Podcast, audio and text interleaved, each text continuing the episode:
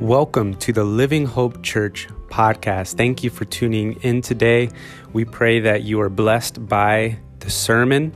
Uh, we act as a resource, um, this podcast, to provide you with weekly sermons from our church. Um, and that you would be encouraged on your drive to work or encouraged at home when you're cleaning, that this would be an encouragement for you. And so we pray that you were blessed by the sermon today. So let's get into the sermon. If you would, please turn to, in your Bibles, uh, Acts chapter 2.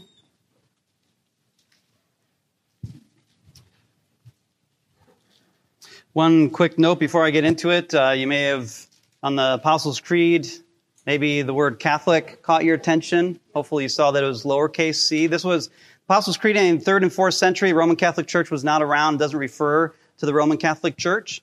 Uh, it, Catholic means universal. Uh, and so that's why that wording is there. So just so you know, in case you had questions, we are not becoming a Catholic church or anything like that.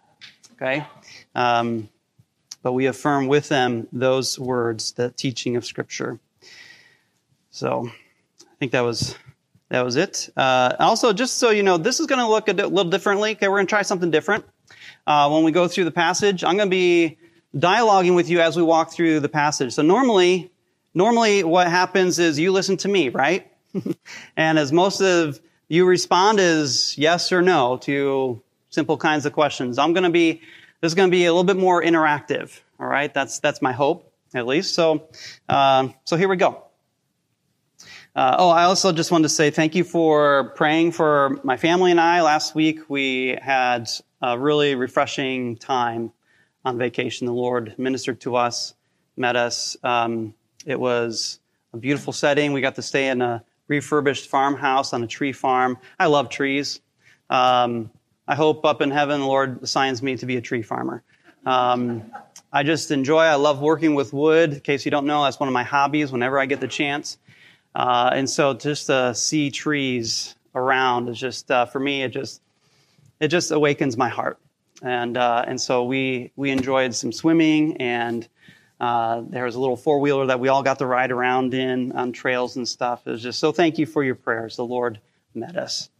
Um, what is the church supposed to be? No small question. Right? How we answer that makes sense of what we're doing right now and what we do throughout the week. And this is the last of a series where we're dealing with questions that challenge believing in Jesus. And we've tackled some pretty tough topics, right? Because those are the questions that our culture, the world, the ones that we are called when we leave these doors, our neighbors, our coworkers, the ones that we are called, each of us, not just the pastor, not just the elders, everybody is called to reach our neighbors. They have these questions. And if we are not equipped as the church to be able to deal with these questions, then what does that mean for our neighbors? Can they see the light? Will they ever have a chance? Maybe God has called each and you, He's placed you in people's lives to be able to communicate the gospel, to be able to answer those questions. Because if there are people out there, if they had answers to these questions, guess what? They'd be ready to come to Christ. They would be ready. And so we deal with these questions to equip us to equip us. And so now we deal with this. What is the church supposed to be? Because guess what? This is one of those questions that people have about why they should even consider following Jesus. Let me give you a story from a while ago about Gandhi. Maybe some of you have heard this. While Gandhi was a practicing Hindu, Christianity intrigued him. In, his reading of the Gospels, he read the Gospels. And Gandhi was impressed by Jesus, whom Christians worshiped and followed, and we still do that today.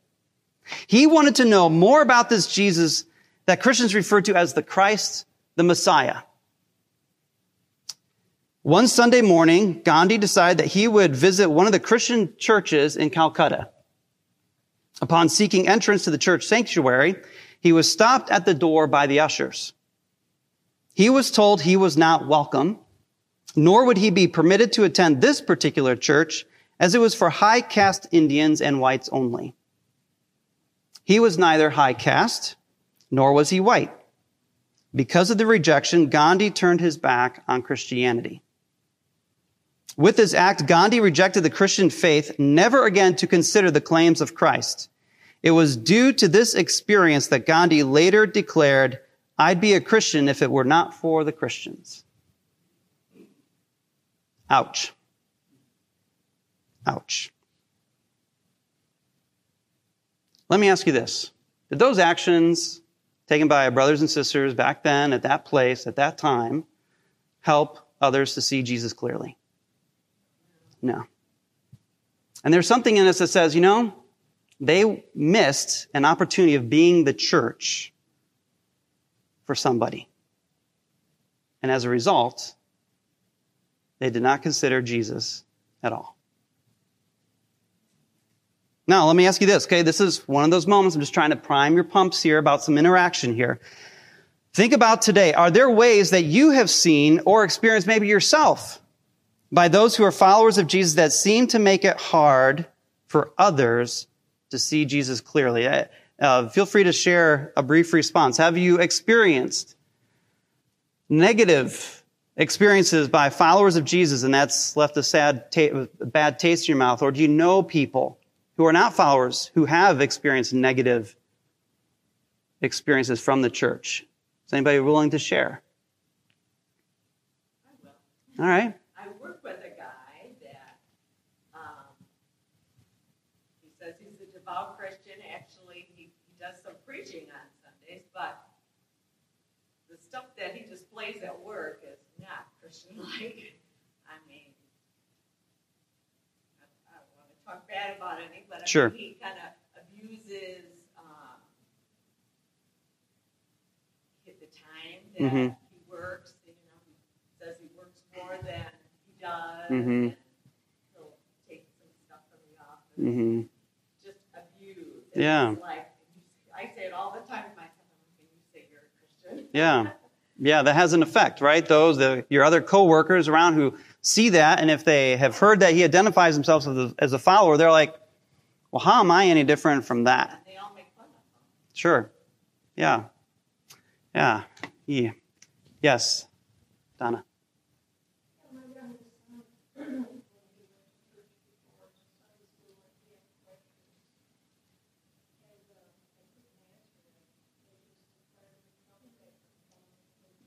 Mm.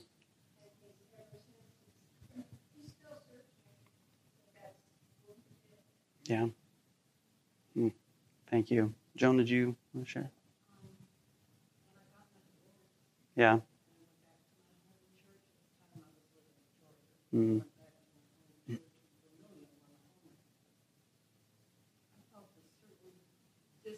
Mm.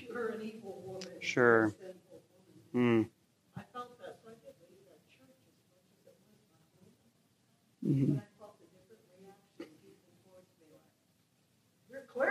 A. You don't put a big D on me. I'm divorced. Hmm. Yeah. Mm. Thank you. Anybody else? Yeah.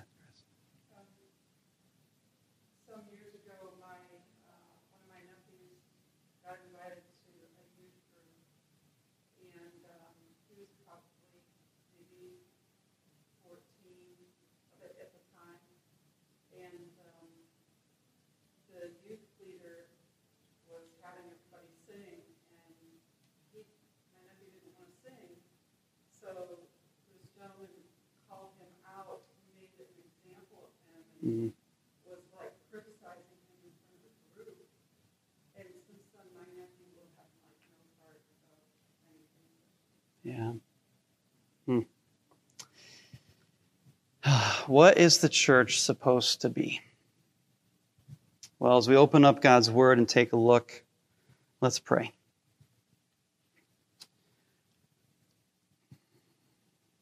The Father, we we ask that you show up in power, in truth. We ask that you break down any barriers in each of our hearts, which wherever we're at, this morning, right here in this moment, we ask that you break down any barriers that would keep us from hearing your word and from seeing you clearly. Right now, I'm just going to, at the outset, Lord, just confess for all of us that we have failed at some point in being the church. We have failed. And it is only by your grace that this church is almost 30 years old. It's only by your grace. Because we have failed so many times and in many ways. We confess that. We know that you show us that not out of hatred or condemnation, but out of love. Because when we're, when you show us where we fail, it's a moment for you to come through. It's a moment to draw closer to you and to partner with you in this amazing work that you're doing, both in us and through us. So lead us now, we pray. In Jesus' name. So I think 2020 will go down as a year where um, uh, it's a hard year. A lot of change, right? Anybody feel the change? I feel it. We've been feeling it for a while. I'm tired of it, honestly. I want it to be over, but it's not over yet. And in the midst of all that change, it can be really discouraging. We can hear news items from whatever source of news that you look at, and it can be really discouraging. And not only with the change from the pandemic, but we got an election year, which without it, without the pandemic, it'd still be a hard year, right? Election years always bring out the best and the worst, it seems. And so we have been going through a lot of change, both personally and corporately. As a church, as a country, we have been going through a lot of change. And some of it is discouraging and hurtful. And so when we address this question, you know, when, when, with, with those who shared, you know, I, I just, there's sadness in me and I think of examples in my heart. I think of, um, I think what, Chris, what you shared, your story, it reminded me when I was interning as a youth pastor at a church here in Medina years ago. I won't tell you how long, but, but, um, but uh, one of the um, girls in the youth group had brought a friend. I think it was uh, her boyfriend. So this is the youth group, high school. They were dating, and um, and came the first week. I you know was really you know, embraced him. I was like, oh, so glad you're here. Welcome. Things were going great. He came the next, I had given an assignment to the Sunday school, the youth Sunday school. And, um, and he came the next week. Well, what I should have done is not been so, uh, like gung ho with him. And, uh, and I had said the week before that if you, to encourage the youth to memorize just a small passage of scripture, that I said, you know, there'll be a consequence if you'll have to do some push-ups. Um, and so he came as a young strapping boy, clearly an athlete, and uh, and he didn't he didn't hadn't memorized it, and and now I look back, I was like, oh man, it was such a big mistake. Uh, but I I said, hey, you were here last week, you're here this week. You know, I was trying to have have the youth, raise the youth up in the sense of challenge them. And so that was my heart, but it was misdirected. I should not have called them out the way I did. And looking back, what I wish I would have done is had them start the push-ups and then stop him and, and I would finish the sit-ups, uh, the, the push-ups in order to illustrate what Jesus did for us. And I think, boy, that would have been much better. um, and I wish I would have been able to, after reflecting, think, you know, I'm sorry I embarrassed you like that. Because guess what? I didn't see him after that point, and I don't blame him. Uh, but it just like, oh man, all those missed opportunities, uh, failures of mine that I regret. And so thinking about these sorts of things can really weigh us down. Okay, right, right. We know we're messed up. We're a messed up church. Doesn't matter if it's this church or any other church in town. We'd be messed up because we're a bunch of sinners, saved by grace and only by grace. Amen. Amen. So every church is messy and it's going to screw up. And guess what? That can be discouraging. And my intent here is not to weigh more on our shoulders like, look how bad we are. That's not my intent. My intent is to lift our vision to Jesus because he has called us. And this is what stirs my heart, my friends, is what he has called us to. In the midst of our messiness, he has called us. I'm not just talking, trying to be romanticizing the gospel or, the, or what scripture says. When I talk about we are part of an epic plan. We are part of what stirs our hearts when we watch movies and the climax comes about. Man, is it gonna, we are part of something epic like that. We're not some part of a boring social institution or a club that we come. We are part of an epic plan of God to redeem the world. And if that doesn't stir our hearts every Sunday morning, every morning you wake up, you're missing out. So I want us to lift up in the midst of all the distractions that we have right now in this place, in this time, in our country. We need to focus on Christ and his mission that he is beckoning us to. He's saying, come on, guys. The world is still there. Doesn't matter if coronavirus is still around us. Our mission has not changed. And so my heart for this message is that we would be elevated our vision and goal to what God has called us. That's, that's the whole explains every message that I've given up to this point, and it's going to explain every message I give from this point, is that we stir our hearts to the mission of God because there are people dying out there. There are people dying. Do we see that? Do we see it? And are we willing to pay the cost with our precious time, with the nice comforts that we have and enjoy, to reach the people? That's why we go over topics that they're asking. Not ones that help us feel comfortable about ourselves. That's why we've got to dig deep into His Word. And we've got to understand the things that they're thinking and their ways of thinking so that we can communicate the gospel. First Corinthians, the herald of the gospel. We come with the message so that the audience can understand. We are not responsible for their, for their response. That is God's work. But our job is to translate the gospel so that the people that we're speaking to hear it and understand. That is our goal. That is the mission. And it's wonderful. Because what? It's not in our own strength of power. That's why the story that Greg read is so pivotal. It's Pentecost. We need a helper. Jesus did not leave us as orphans. He did not leave us to ourselves. He gave us the Holy Spirit. And guess what? No matter what generation you are, you're a part of this calling. You're a part of this mission. God's not giving up on you. You're still here. So you're part of the mission. Whether young or old, we are part of the mission. That was not in my notes. Let's take a look at Acts 2. Let me just say, uh, really quick, if you are not a follower of Jesus, whether you might be watching online, this great hope is for you.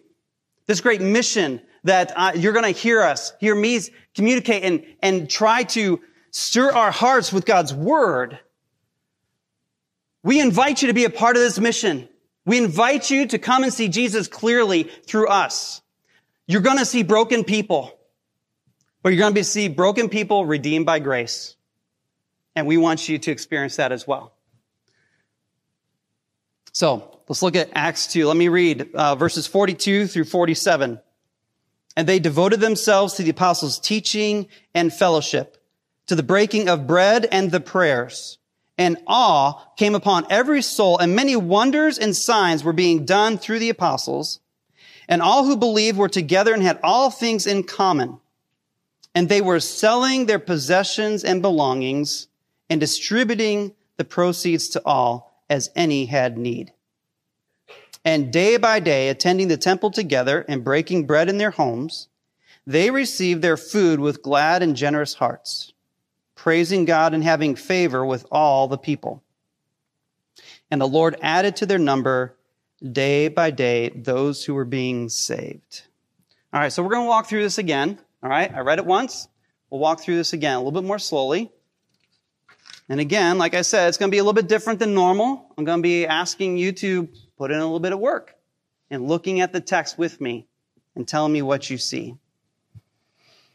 There are three groups referred to, either individuals or groups, three different people or groups referred to in this passage. So I'll give them to you. They are the apostles, those who believed, and anybody want to tell me what the third one is? Well, uh, they're not. Uh, that's implied by those who believed and those who didn't. Yes, but there's another third group that's explicit. Another third. Look at verse 47. The Lord. Did I see? Did I hear that? The Lord. Three groups: the apostles, those who believed, and the Lord. So let's take a look at what each one, each group is doing. All right? So tell me, what are the apostles doing? Look in the passage, and again, it's up there or in your Bibles. Tell me what the apostles are doing. Teaching. Very good. Okay, I'm sure that they were a part of that. Where does it specifically say that the apostles are doing? Yeah, so teaching, that's right. Good job. Okay, yes, they are. Take a look at verse 43.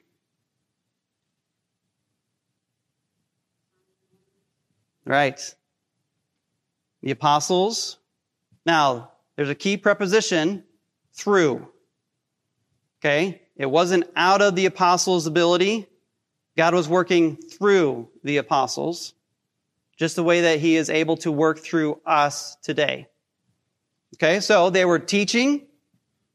And yes, yes, we know that when, when we see descriptions that include all the believers, yes, the apostles are a part of that. I'm looking at what specifically is said about the apostles. And they were teaching, and they were, uh, the Lord was doing many signs and wonders through them. Those are supernatural signs and wonders. Those are not party tricks. All right? We see, if we were to keep reading, we'd see one of those many signs and wonders that God did through them by healing a lame man that everybody saw at the temple.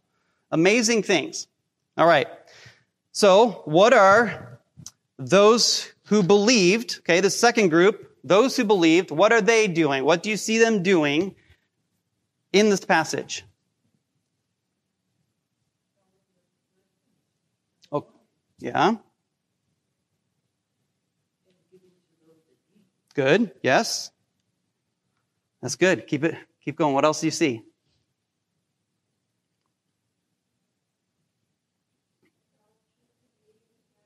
Mm-hmm. Good. Yes. They worship together. Very good. Mm-hmm.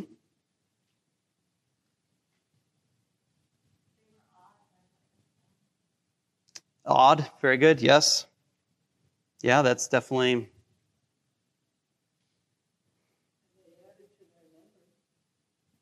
Okay. Did they add to their number or did somebody else add to their number? Okay. Okay. They certainly weren't absent in that. I agree. Anything else? They are the ones who devoted themselves to the apostles' teaching, right? So I'm just going to mention the few that I, I, I, didn't hear. If I missed it, I apologize. Um, as somebody said, fellowship, uh, breaking bread. Um, just so you know, throughout Scripture, breaking bread often it comes, it makes us think of communion, uh, and definitely that is part of the meaning there. Uh, but there's also the meaning of simply having a meal together, um, close, intimate uh, breaking bread together. Okay, so it could mean uh, fellowship, just having a meal together, or communion. Uh, at this level, it seems like it could include both. Okay, Luke is summarizing a lot of what's going on after Pentecost, and so, so just so you know, breaking bread can refer to either one. Um, and the prayers, um, day by day. Did you catch that? They were going day by day to the temple. They were also meeting in each other's homes. They also received. Whatever they received, they received with gladness and generous hearts. And the other one I don't think I heard was that they also had favor with all the people. So, uh, there's a lot going on here, right? And uh, Jonah already mentioned what the Lord is doing. Okay, so we've, we've looked at the apostles, what they're doing. They were teaching, and the Lord was using them to do signs and wonders through them, supernatural events uh, to t- testify to the kingship of Jesus and to the kingdom. And then we looked at those who believed what they were doing. And they're doing a lot in this passage. And then finally, the Lord. He's the third one, and it says, obviously, yes, he's present and working through the signs and wonders. I'm looking at specifically what he does, and it specifically says he was adding to their number day by, on a daily basis. All right. Let me just ask, as you look there, are there any other observations that you see in this passage that you, that catch your attention, that you just want to, it's, it's to share? Any other observations? Yeah. Yep. Good. Thank you, Ken. Yeah, that, that's definitely what they were doing. They were selling their possessions, uh, so things that they had, and also their wealth. So those, there's two words there to talk about. It just means their possessions and their money, and they were they were releasing those things to help meet the needs of other people. Any others?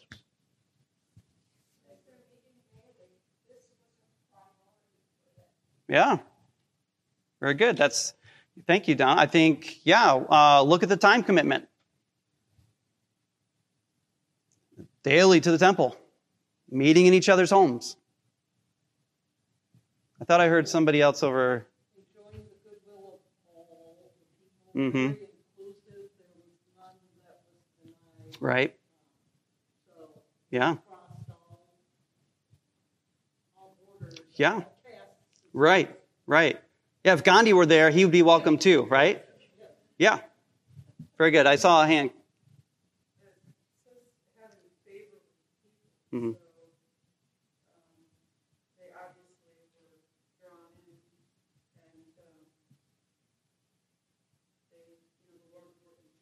Mm-hmm. Yeah. Yeah. Thank you. Anybody else? Thought. Yeah. Very good. Thank you. Thank you. Excellent. There was somebody else I thought I heard.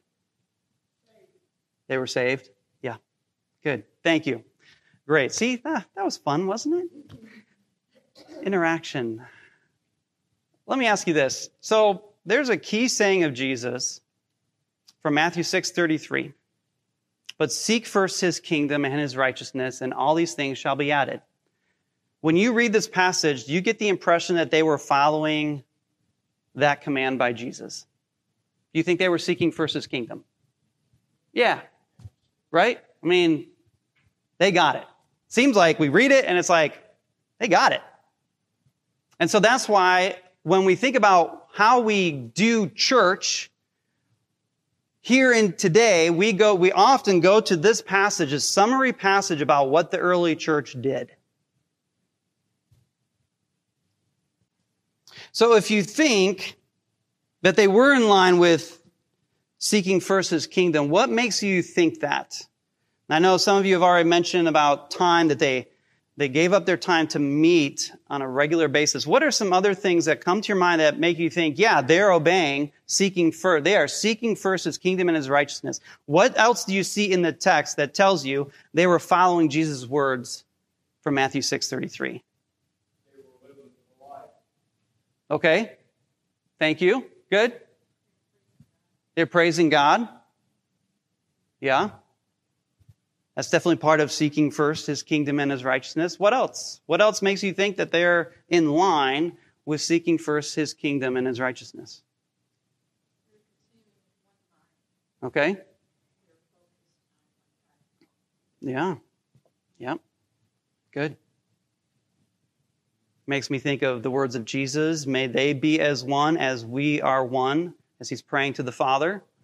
Unity, community. Any, anything else before I. Well, they devoted themselves to the apostles' teaching. And who did the apostles get disciples by? Jesus himself. Yeah, So everything they're teaching would have been directly from the words of Christ. right. So that would for me is an indicator that they're devoted to what the apostles are saying, and the apostles are saying what Jesus said. Yeah. Yeah. Very good. Thanks. Mm-hmm. Yeah. Yeah. So you kind of think that okay, they're they must be on the right track, right? And and that certainly seems to fall in line with Matthew six thirty three, seeking first His kingdom and His righteousness, and all these things shall be added. Now, in Jesus' context, there he's talking about things that we need, like food and clothing. Okay, not brand names necessarily, but food and clothing. And we see that, yeah, God was responding. He was blessing what the early church was doing. What, so looking at this passage, what would be another way that you might describe what the early church is being at this point? Okay, so yeah, they're a group of people. They meet together. Uh, there's definitely something going on. God is in their midst. What would be maybe another word that we could use to describe this group of people that we read about? They were a community. The outreach, they had everything in common. Yeah. Yeah. I agree. They, they were pretty close with one another, right? They were close. What do we call a very close knit group of people today? A family, right? Do you think that fits that they were being a family? As you read this, is it like, yeah, those look like characteristics of a family. Do you think, am I, am I out to lunch on this, to making this connection? Do you see that? All right. The early church was being a family. A family. Okay. Another summary kind of question about this passage. What pronoun? Okay. Pronoun. Part of English language. Uh, you, me, uh, he, she. These are pronouns. What pronoun do you think they had the mindset of the early church? What pronoun would they have used? Us or we. They were together, they had all things in common. They didn't see you and me as separate things. They saw in light of us. We. We are a family together. So let me ask you this as you read this passage and you imagine yourself being there. Somebody used the word drawn in. Others were drawn in. Do you think if you were there in Jerusalem at this time, do you think you would have been drawn into this? Yeah, why? What is it that, that this passage speaks about that draws you in? Great joy. Great joy. You mean they weren't like this, John? You, you telling me they were happy? They were joyful? What else do you think would draw you in if you were at this time and place in history? Acceptance. Wow. Can you tell me, do you mind sharing what's behind, like what acceptance? What, how do you see that? Well, it's, it's something that we all long for. Something that we all long for. And when you talk with non-Christians, um, there's a, some of what drives their passion, their anger, is that feeling of rejection. Mm-hmm. And yet, God supplies us that acceptance through Jesus. But if you don't know that, then some people are constantly working towards acceptance from their father Yeah. or acceptance from their culture or wherever. Um, that's what people, they want to seek a place. They want to feel like they matter. Yeah. You know, that's what I did. Yeah. Acceptance. You couldn't have favor with all the people if you were rejecting some. Acceptance is simply an outworking of love. Agape love is acceptance. God says, Matt Bazemore, in the midst of all your junk, your messiness, your failures, I accept you because I love you. He says that to each and every one of us. Yeah, I think our hearts are stirred because that's the community we want to be a part of. That's a family we want to be in. We want to be members. We want to be part of that we. We want to be part of that us. If that's the kind of community that is part of this group, that's what we want because why? It resonates with our hearts. God knows how to capture our hearts of a fallen world. That's why he did what he did with Jesus.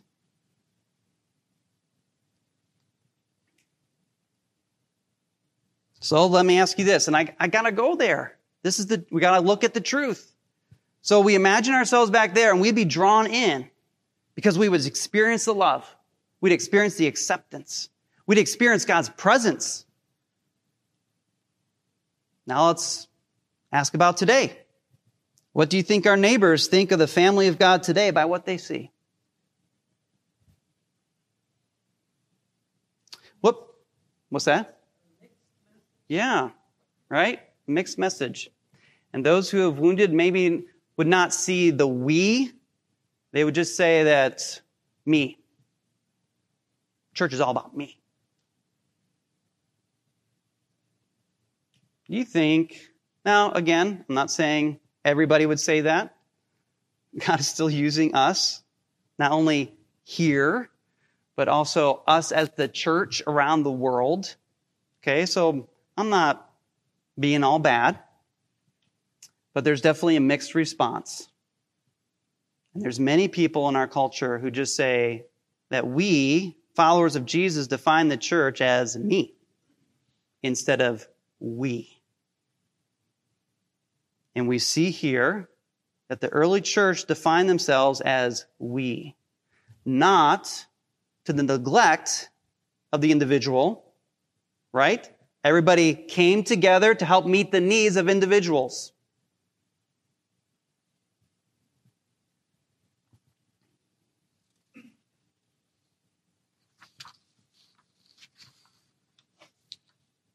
Let me draw four family characteristics that are in this passage that relate to us as a church.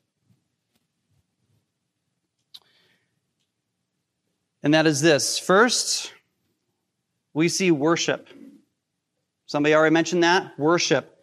They went to the temple not just to sing, but to pray, to get into God's presence together. And it wasn't just one day a week. There's also authority and power in their midst. We see this by what God did through the apostles. And he did it more outside the apostles, okay? It's not just the apostles here, but at that time, it was clearly the apostles, those who spent the most time with Jesus but the authority of Jesus was being displayed in their midst. We've already mentioned the community. We all long for that kind of community. That's what the family of God is called to be. There's also discipleship. Discipleship going on where people were learning the way of Jesus. That's part of the attraction. This is, look, we're doing these things are happening because Jesus has brought in a new kingdom where he is king. And this is what life is like when you follow his ways. Hey, come into this new way. Jesus, come and check this out. Look at what Jesus is doing. Then people will come in, adding to their number day by day. And then what are they doing? They're learning more about the apostles that come from Jesus. So we see these four characteristics, four family characteristics in this passage alone. And these are the four strongholds that we are seeking to be true about us as a local expression of God's body here in Medina, Ohio. That we be a group of people noted for our worship. That we enter the presence of God and we roll out the red carpet for Him that lasts for miles. He is welcome here. He is wanted. And we awaken our hearts. We stir up our hearts. Yeah, we come to church maybe a little bit tired. Every Sunday morning. Yeah, some of us have been doing this for decades. It's just part of what we do. We, if we wanted to stay asleep, we couldn't because we have such a habit of coming on Sunday mornings, we have to get up. But we come to stir our hearts in the presence of God together. And it's more than just a check. Oh, came to church. Check. I can go about my week. No, that's not what we see expressed here. We want to be a body characterized by authority and power that when we say Jesus is king and his name is not empty, people can come here and they see it. But not only that, when we go out there, they see it through us. This is not the only place where people come to see Jesus express, to see his kingship. It's out there too. And that's what the early church did. They were not only in the temple together, they were also in their homes. They were out in their neighborhoods. Wielding the authority of God by the name that is above all names. They were part of something epic, heroic, mind blowing.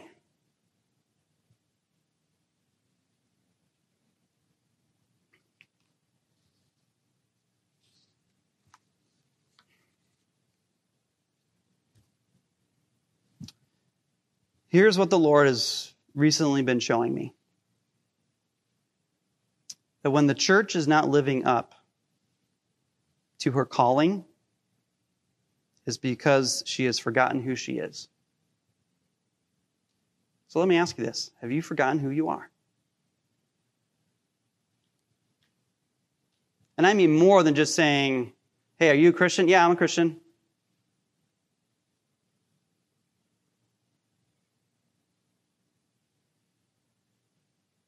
I am a follower of Jesus. And I walk in his name. And my life, I want to be aligned with his ways because those are the best ways. Those are the best ways.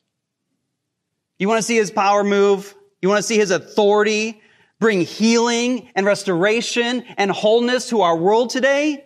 Let's walk with him. And that doesn't mean, okay, Jesus, you do it. Guess what? He's called each of us to go with him and say, in the name of Jesus, be healed. Over here, be fed.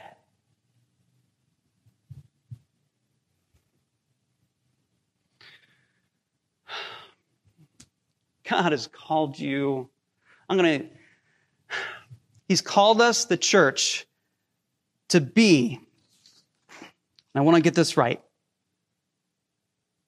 the church is supposed to be the stupendous family of God. Now, if that made you smile, good, because then you'll remember it. We are meant to be stupendous. Is to stupendous means impressively great. Extremely impressive. Not in our own power. Not by our great ideas about how to reach the community. No, by the power of God that moves in and through us. When the world sees a redeemed heart, that says something. When, when the world sees things that could not naturally happen on their own or by our great strategies, but only by the power of God, that makes them look.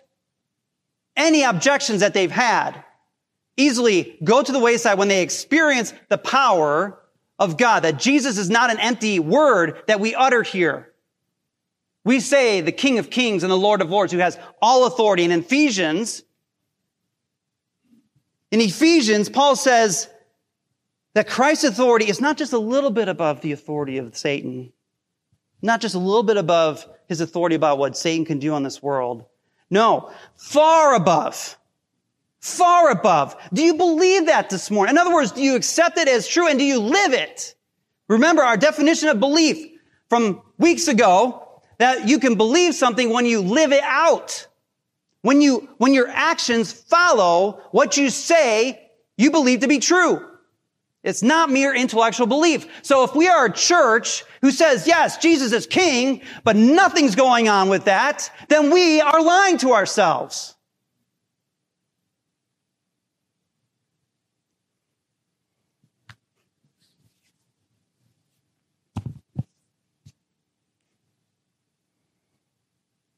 My heart for us. I do not see this as a you, you and me, us, we. I'm trying to wake us up. I'm trying to wake us up. I've gone to labors of messages showing, showing that we are part of an epic plan that is worthy of our lives, worthy of our time, worthy to be challenged by the truth of the word, even if we don't first understand it.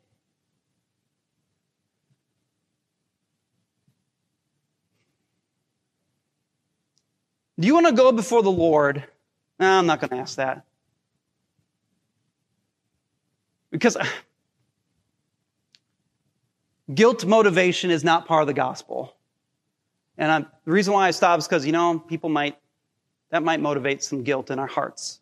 And I don't want that because that's not the gospel.